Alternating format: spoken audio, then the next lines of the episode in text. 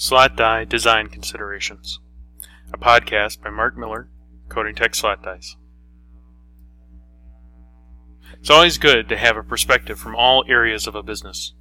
In the world of manufacturing, an engineer learns a lot by getting out the, on the shop floor and turning some knobs. It is also helpful for the manufacturing engineer to have an appreciation of the physical and functional limits of the equipment. This insight can be garnered by engaging in dialogue with the vendor in question especially if you have access to the individuals who are involved in the design of the equipment.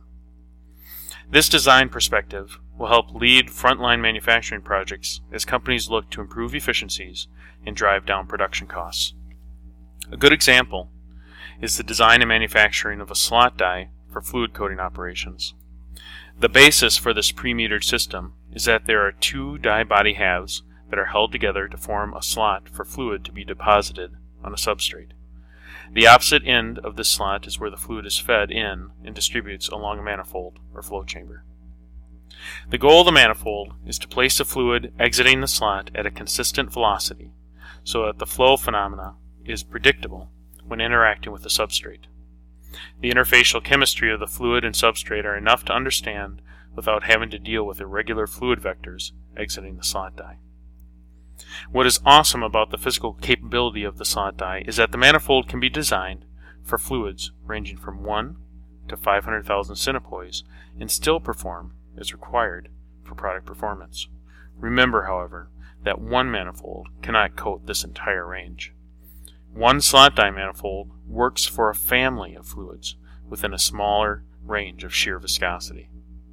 I am pointing out the robustness of the technology not the capability of one piece of equipment. The other amazing characteristic of the slot die technology is the ability to coat from any position around a substrate horizontal, vertical, above, below. Because the slot die is a closed system, what goes in comes out, and stopping the pump stops the flow of fluid to the substrate.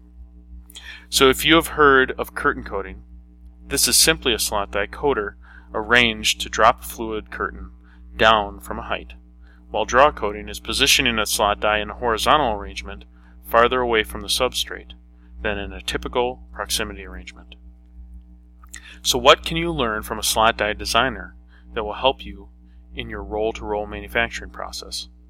First of all, the slot die has a capability within the rheology range for which the die was defined. This may be a couple thousand centipoise for some fluids, while only a handful of centipoise for other fluids. There are some critical surfaces that define the coating capability with the slot die.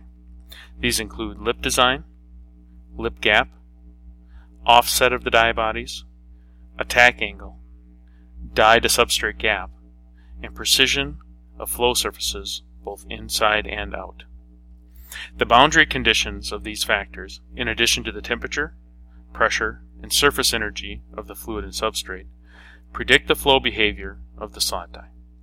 With this knowledge, an experimental design can be developed around these factors and a coating window established. And you thought the vendor was useful just when you wanted to buy something. If you can find a vendor who has also lived this life of having perspective from the manufacturing side in addition to the equipment manufacturing side, you have found a very valuable resource indeed. With process oriented and knowledgeable vendors, you can collaborate on projects to analyze coating defects, develop equipment and process solutions, and impact the bottom line of your business with increased efficiency. Collaboration is key.